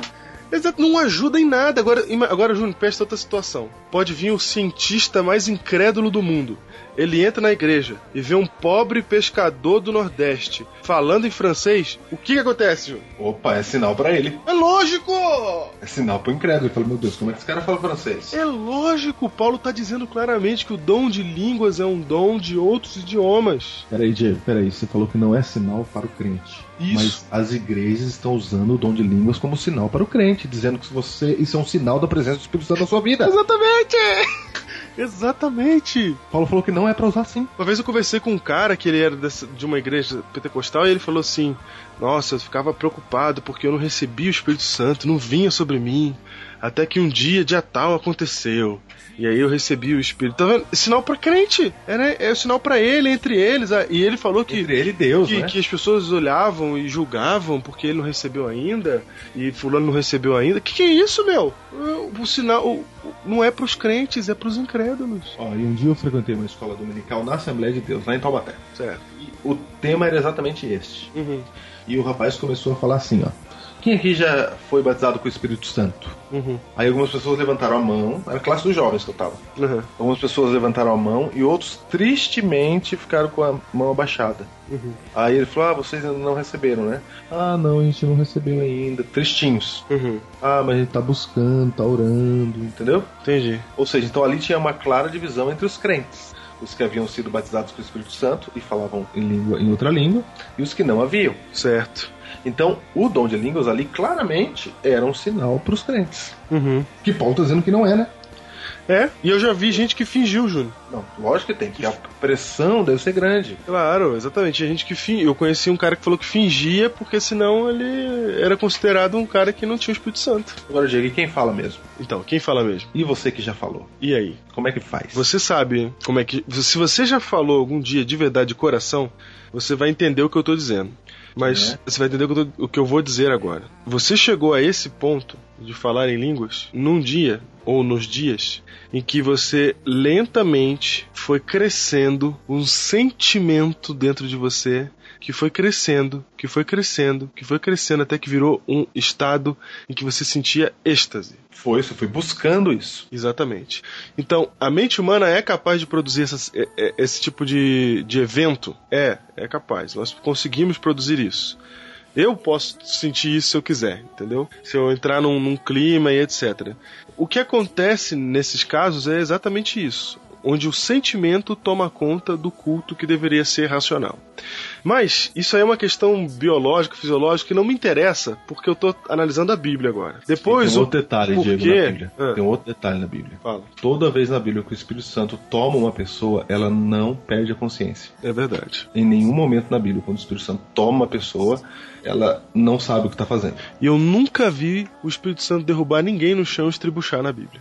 Na Bíblia não há, Deus não tira a consciência da pessoa. Pelo contrário, por exemplo, os profetas que escreveram a Bíblia foram inspirados pelo Espírito Santo e eles escreveram com sua própria consciência. não é? Então, ele não perde a consciência. Quando a pessoa perde a consciência na Bíblia, quando ela não sabe o que está fazendo, é outro espírito que está nela.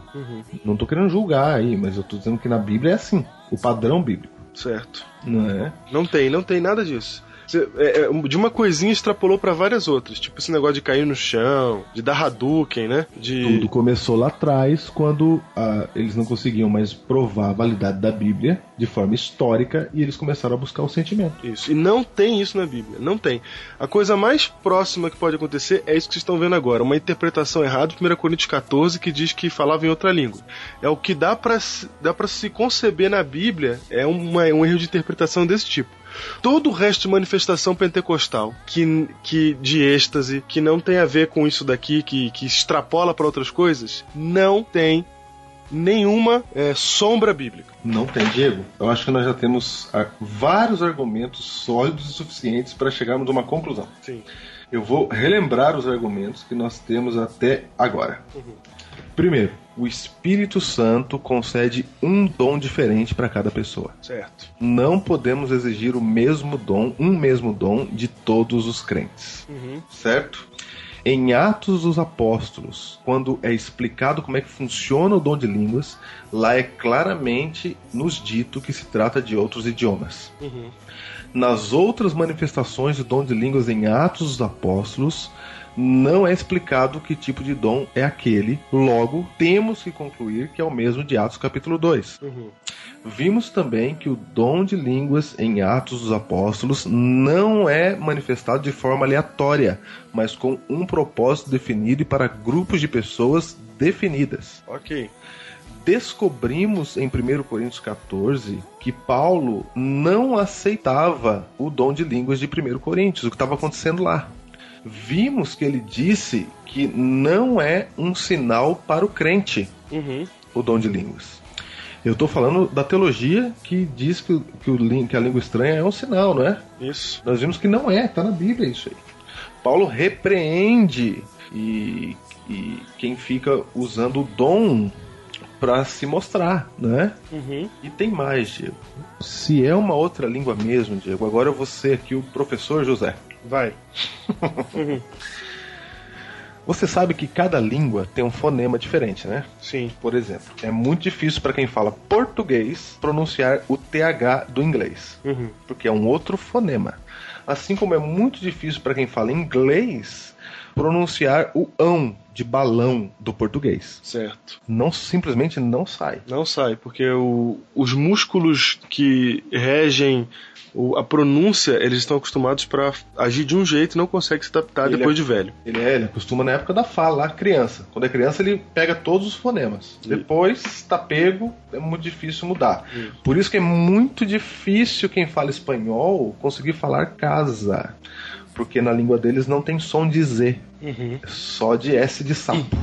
Então eles não saem, né? Vai falar casa, ele fala caça. Uhum. Não sai, não adianta, Diego, é muito difícil. Uhum. Entendeu? É muito difícil para eles também falar o som de V, para quem fala espanhol, V de vaca. Eles só conseguem falar o som de B, Uhum. de bola. O som de V não sai. Para eles, B e V é a mesma letra. Mas para quem fala português é natural falar B e V. Para quem fala inglês, a diferença é marcante. Não para quem fala espanhol. Ou seja, cada língua tem um fonema que é só sua.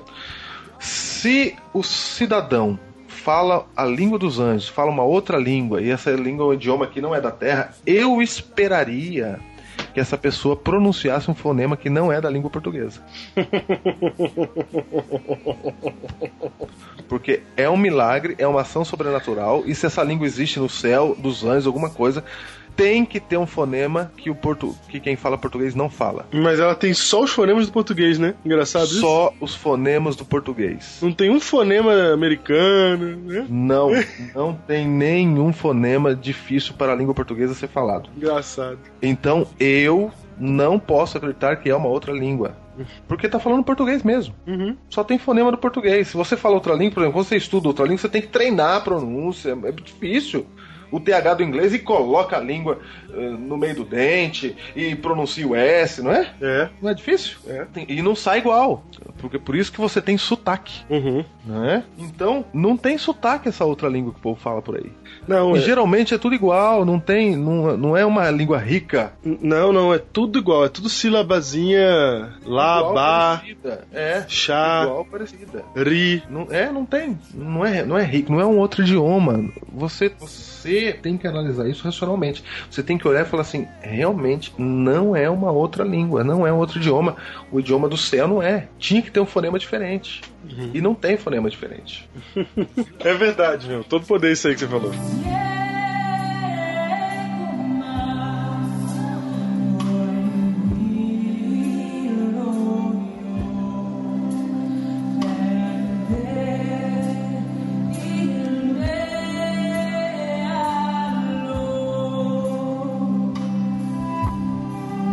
terminar, a gente tem que fazer mais um- uma passada aqui no texto. Tem algumas coisas Vai. que a gente deixou pra fora. Vai.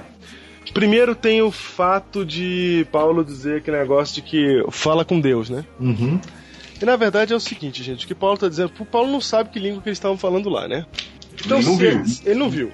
Se for uma língua estranha, Paulo sabe muito bem que se você tá falando uma língua estranha que você não sabe o que significa, na sua cabeça você pode dar algum sentido pra ela. Então você ora de fato, certo? Sei, entendi. Não é? Se você É isso eu mesmo. posso falar que qualquer coisa aqui, na minha cabeça tá querendo dizer louvado seja o Senhor toda a terra. Sim. Entendeu? Então, eu na minha mente, é onde oco- ocorre a oração, é possível isso acontecer. Mesmo que eu esteja falando uma coisa que eu não entenda. Perfeito? Então, quando Paulo, Perfeito. quando Paulo fala assim, ó, edifica-se a si mesmo, fala com Deus, tá querendo dizer só o seguinte: o cara que crê nesse negócio e fala em uma outra língua, mesmo que seja uma, usando as duas interpretações, seja uma língua estranha ou um outro idioma que ele mesmo não entende, ele consegue falar com Deus assim. Sim. Mas as pessoas não entendem bulhufas do que ele tá dizendo Nada. e não presta pra nada. É isso que o Paulo tá dizendo. E se for o caso de você nem mesmo você saber o que você está falando, porque Júnior, se o cara tá falando em língua e não tem ninguém pra interpretar ali a língua dele, pra que que ele tá falando em língua? Só vai causar mais confusão e mais problema. É aí que você vê a parte do texto que a gente não falou aqui que a gente tem que agora deixar bem claro. A parte em que ele fala contra isso. Ele fala assim: ó, se por acaso tiver alguém que sabe interpretar, mas vai falar um de cada vez. Você viu aí? Que verso que tá isso? Tá no verso 26 em diante. Aí ele fala, ó, seja tudo feito no verso 16 para edificação. No caso de alguém falar em outra língua, que não sejam mais do que dois ou muito três, e isto quando, Júnior? Sucessivamente. Exatamente. Que verso que você tá? 27. 27. Não é pra falar os dois juntos, os três juntos. É um, depois o outro e sucessivamente.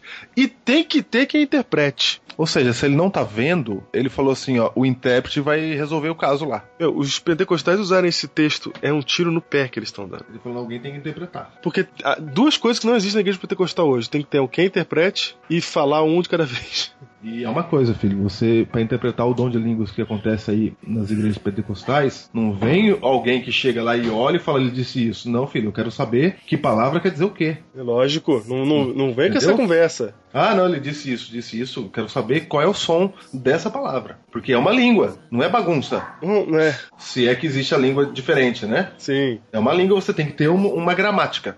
Tem que ter gramática. Não, mas Júnior, é é poder de Deus, é, é uma língua divina, não tem gramática. Assim fica fácil, né? Pode pirim pim pim. Assim também. né? Assim eu, assim eu vou pregar qualquer o que eu quiser. É, mas não havendo intérprete, Júnior, fique calado na igreja, falando consigo mesmo e com Deus. Ó, fica aí, pensa, ora, ora sentadinho. mas não Então serve pros dois, Não né? vem Se falar. você fala um outro idioma e ninguém pode interpretar, fica quieto aí, filho. Isso. Se você fala uma língua estranha que ninguém pode interpretar, fica quieto aí. filho. Tratando-se de profetas, falem apenas dois ou três e outros julguem. Ó, Júnior, o profeta tem que ser julgado, hein? Não é só vir falar e dizer o que, que, que, que ele quer, não. E pronto. Isso, julguem. Agora tem um detalhe, Diego. Isso pode funciona para nós hoje. Vai que na sua igreja tem uma classe de escola dominical, escola sabatina, que funciona em inglês. Uhum, sim. Você não pode. Aí vocês ensaiam um hino em inglês. Aí vão cantar na igreja em inglês. Vai servir pra ninguém, a não ser pra vocês. Exatamente. Vai Eu tô edificar falando vocês. Eu tô falando, filho, pra cantar em inglês, certifica que estão entendendo. Põe uma legenda lá na parede, entendeu? No telão, dá pra fazer isso hoje. Fácil. Tem que, ter, é? tem que ter intérprete. Tem que Fácil. pôr a legenda. Coloca, coloca a legenda lá na parede e canta o hino em inglês. Aí sim. Entendeu? Agora tem gente também que sai cantando inglês aí, pra quê? Pra quê? Pra dizer que fala inglês? É disso que o Paulo tá falando também. Fica calado na igreja, filho. Não é pra isso. Culto não é pra isso. Exatamente. Culto é pra edificação, é pra profetizar, pra exortar as pessoas. Se ninguém tá entendendo, não é pra cantar em inglês. Esquece essa tua música em inglês.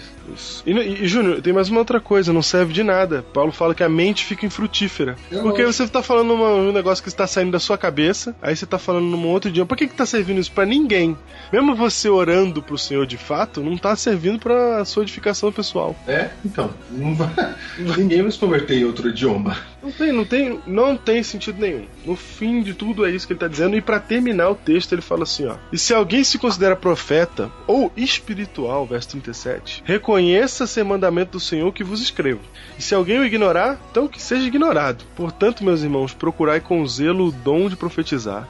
E ele fala assim, ó, Júnior: "Não proibais o falar em outras línguas, outras línguas, outros idiomas." Olha aí. Tudo, porém, seja feito com o quê? Com decência e ordem. Quer pregar em inglês? Que haja alguém que entenda isso. Ou alguém que traduza.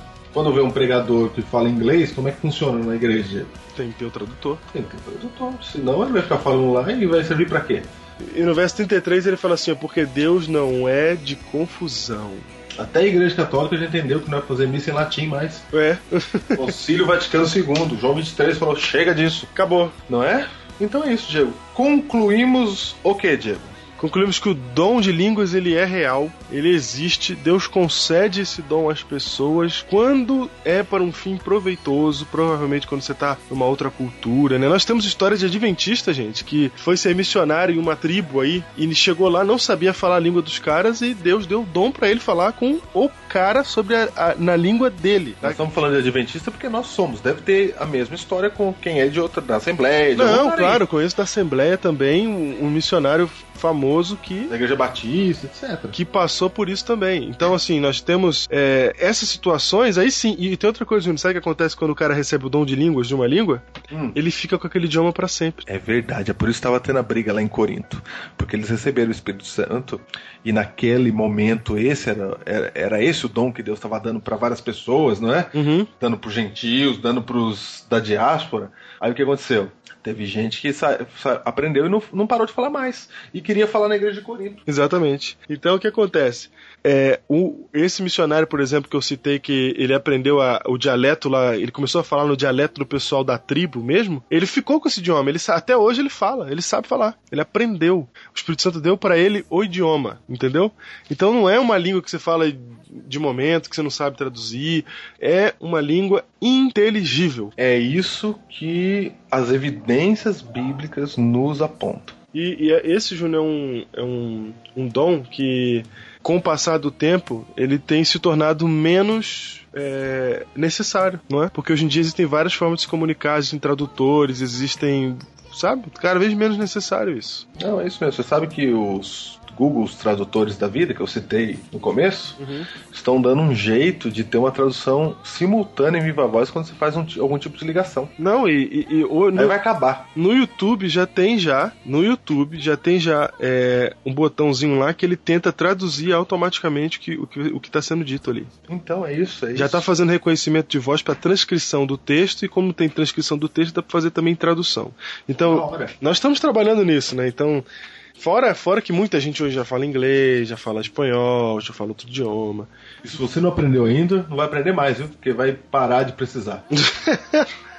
Mas o fato é que realmente isso tem se tornado um dom cada vez menos necessário. Muito mais necessário é, como sempre foi, o dom de profecia, né? o dom, os dons de ensino, de discipulado, etc. ok. Diego, quero encerrar então, porque eu entendi tudo. Faço minhas palavras de Paulo. A respeito dos dons espirituais, não quero, irmãos, que sejais ignorantes, no sentido de sem conhecimento. Que Deus o abençoe e que você descubra qual é o seu dom.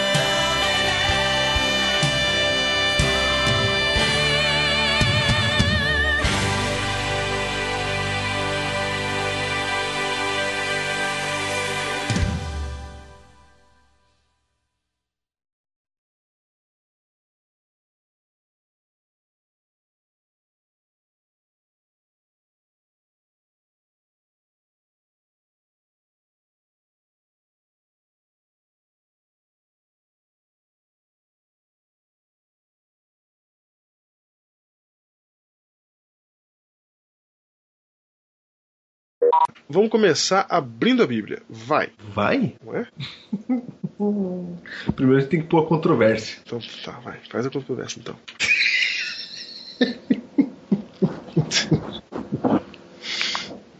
Ai, muito bem. Ai, você fez todo o poder lá, o negócio de. São dez mandamentos. Você viu, meu? Engraçado. Dete. De novo, treina. Treina a pronúncia. Fala, fala, João, fala. Biblecast. Biblecast. Esquece. O papai. Cadê o papai? Deixa, o papai não deixa eu ver vovó. Deus. Sabe o que você tá fazendo? O quê? Pedindo o DVD do Alessandro Saladão. Mentira. É, essa luta, gritaria, É por isso? É por isso. Fala, que você quer o Didi. Não, não tem o DVD. Ah, o Didi. Atende, atende. Não, é só uma mensagem aqui. Hum. Vida. Então, peraí. Pera aí, o quê? Tô voltando, tô voltando. Assimilando aqui a mensagem, voltando. Ok. Assimilou aí? Assimilei.